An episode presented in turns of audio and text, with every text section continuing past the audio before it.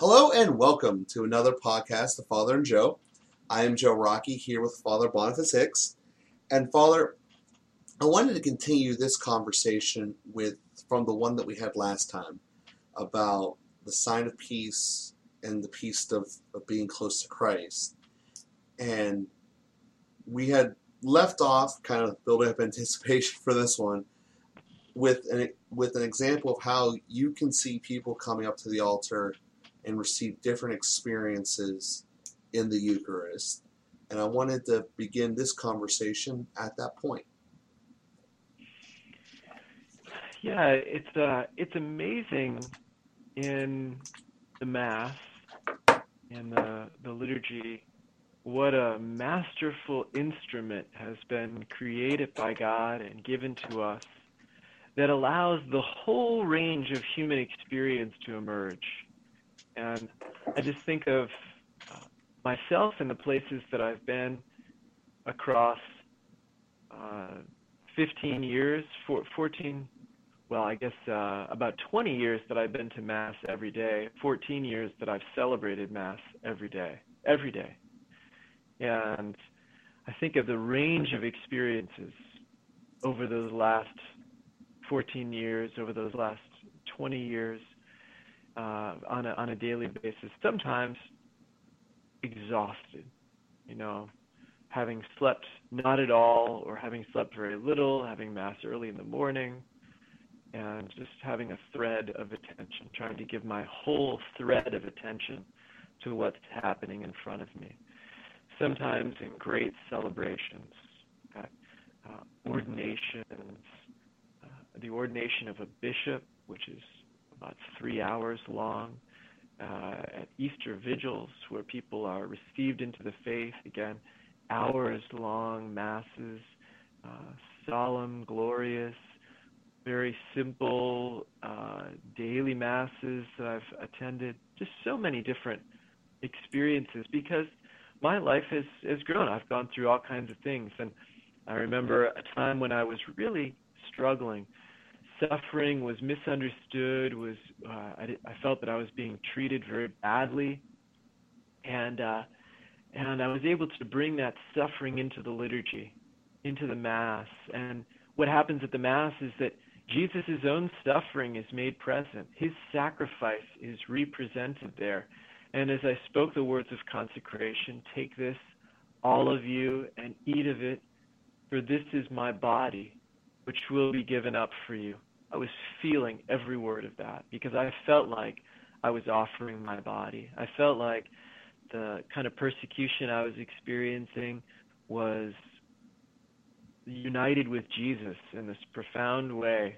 And I was feeling strength from that because I knew that He was in it with me. I knew that I was sharing that with Him, and I felt His strength coursing through my veins, coursing through my heart.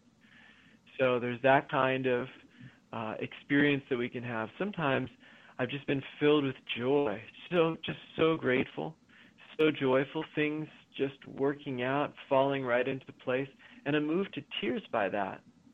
And without anybody seeing, you know, uh, probably. I mean, there are tears that are coming down my my cheeks, and I'm really my heart is is breaking, opening. Sometimes in times of great loss. I mean, experiencing celebrating the funeral of my own mother, and my heart was so raw, and just was was really in touch with that, and I was able to just feel that, to go through that. Um, sometimes kind of wondering in a, in a place of uncertainty, what's the future going to bring? What's happening? Why are, why are these things happening? And just able to open that up and hold that before the Lord in the Mass as as we go through the prayers of the Mass um, you know, just uh, just everything. Everything's in there. Uh, discovery, excitement, uh, hopefulness, sadness, suffering. Everything's in there, and that's what's so beautiful is that there's really a place in the mass where we can go through everything. And I could do that, and and it's a, the amazing thing is, while I'm perhaps heartbroken, uh, the experiences of loss that I've had personally in, in the context of another mass, I really had a, a grace at Mass just before my mother died that as I was holding up the Eucharist, I just heard in my heart Jesus saying, From now on, you will find her in me. And so for days, weeks after her death, every time I looked at the Eucharist, I was seeing my mother. So there I was, my heart just raw with the moved by that, experiencing the loss of my mother and yet also the sweetness of knowing that she's there with Jesus. Somebody next to me was was a thousand miles away from that. You know, was experiencing joy, maybe boredom, tiredness, whatever it was. And my experience didn't in, inflict on his experience. His experience didn't inflict on my experience. We could really be in our own very alive place with the Lord in the Mass. And that's what's so beautiful about the Mass. And so, you know, we want to make some effort to attention, but our attention is twofold. We want to be attentive to the mystery that's in front of us in the Mass, but we also need to be attentive to the mystery that's within us in our own human experience wherever we are that day. And we want to bring those two things together, and they always fit. And so that's the real key to be attentive to the mystery outside of us and to be attentive to the mystery inside of us and simply to bring them together. Sometimes we're tempted to suppress the mystery inside of us, like I have to become something else. I've got to become this kind of pious presentation. I've got to stir up some particular kind of feeling. I've got to get rid of my maybe my anger, maybe my uh, my irritation, maybe my frustration. Uh, that I've got to somehow, you know, amputate this thing so that I can get into this other space where I'm supposed to feel happy and excited, or I'm supposed to feel uh, warm and moved, or or something along those lines. And um, you know, that's just. Uh, so, Father, with that being said, one of the things that I had noticed is that there's a confidence that comes whenever you open yourself up, as you had mentioned at the altar, even on you know the receiving side as, as the person who's in the mass participating in it. And what I have noticed, both in myself and as well as with people around me, is that the more you develop that quiet confidence in Christ, the better you carry yourself, and inherently, the better the rest of things in the rest of your life end up start going. You know, and, and that's something that I can't really quantifiably measure, but you can just see it that the people who are having an extra confidence that even if something isn't perfect right now, but it's going to work out better because of the experiences and the trusting that you have in, in Christ, essentially. So that was the thought that I wanted to introduce here. I know that you were kind of tell us some of the examples that you have, but in the prior conversations, you had mentioned about how people coming into confession visibly can change, having weight lifted off of them. And I've noticed the same thing at communion as well. And I want to say, see if you, as a person who's obviously given communion every day, as you mentioned, for the last 14 years, has seen something else, or if I'm just flat out crazy. Well, I, like what you said, uh, Joe, in terms of having the confidence to really enter into the mystery, to receive of that, and to, to bring ourselves there. As I said, you know, being attentive to the mystery within us and bringing ourselves to the mystery outside of us. That is to say, the love of Christ, the love of God made manifest in Christ in the Eucharist. And yeah, we do need some confidence. It's one of the reasons you and I are doing this podcast, right? And you know, is to give people some confidence, to help people take hold of this truth, to, to believe more deeply. When we hear other people testify about it, it gives us confidence. And we're able to, to press ourselves, take a risk, you know, take a step into that that space a little bit more deeply.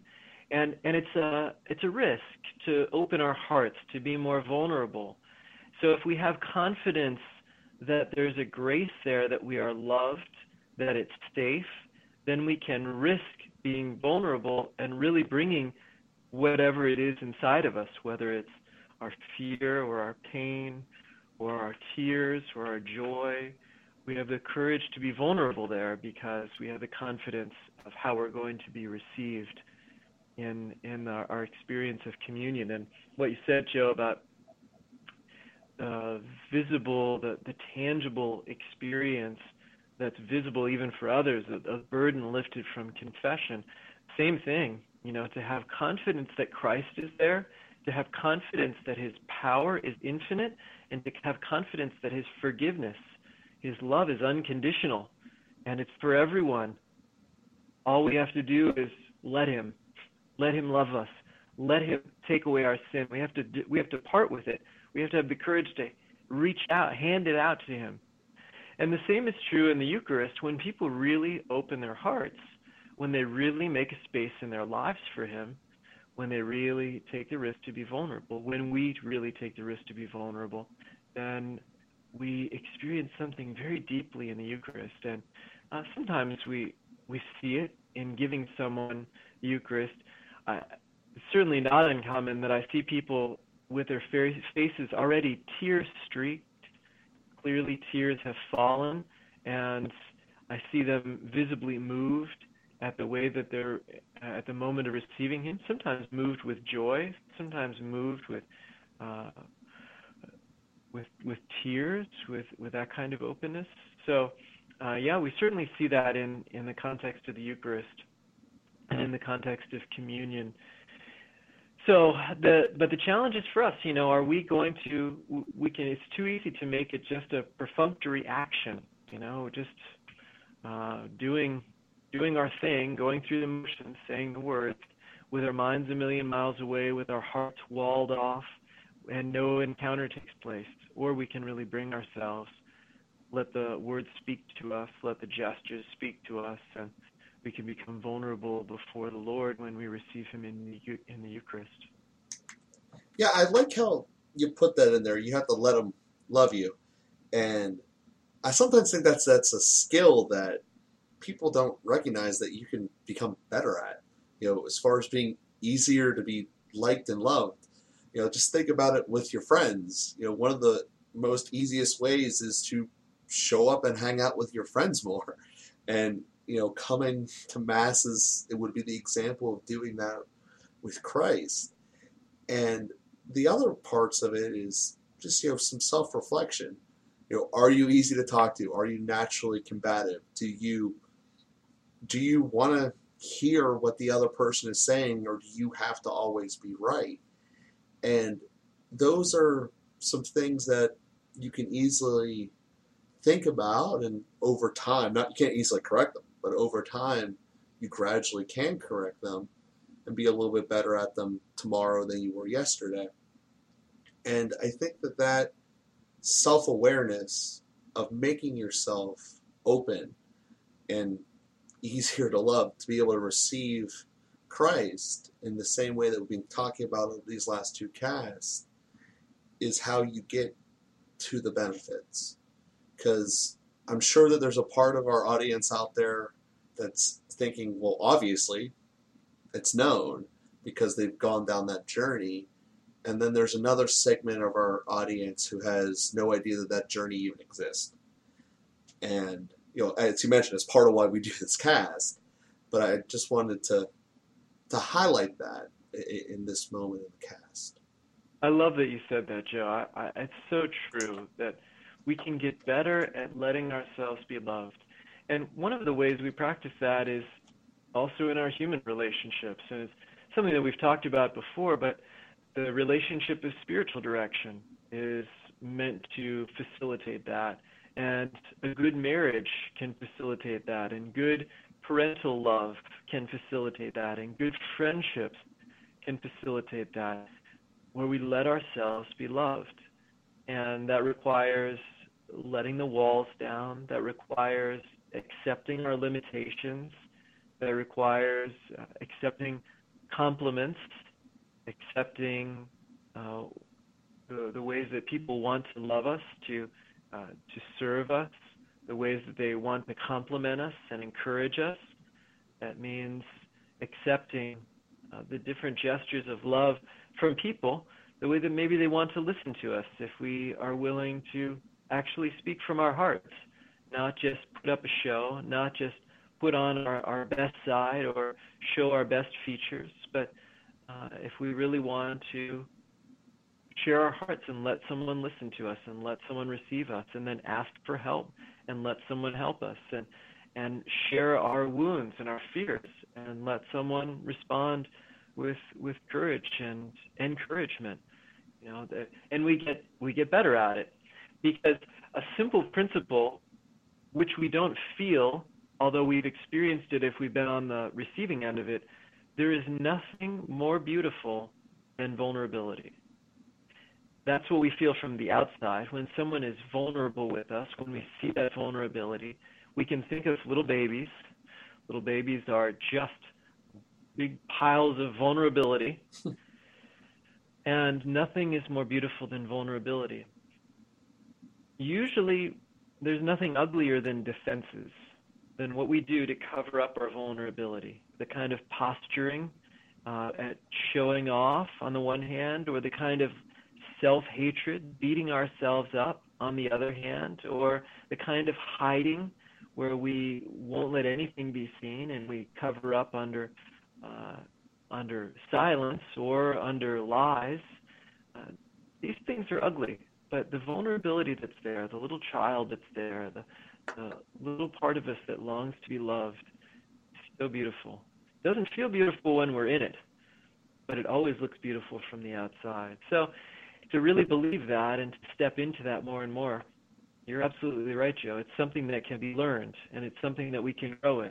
We've got to start. We've got to take the, first step. But then as we do that, it gets it gets easier and easier, and we get better and better at it. Yeah, I think that that's some beautiful closing notes there, and it's a thought that I think that most of us never really have had. But you're right. Um, as as you go through it, some of the the most just even the way that the culture illustrates repulsiveness, they always have a defensive posture about it, trying to hide something.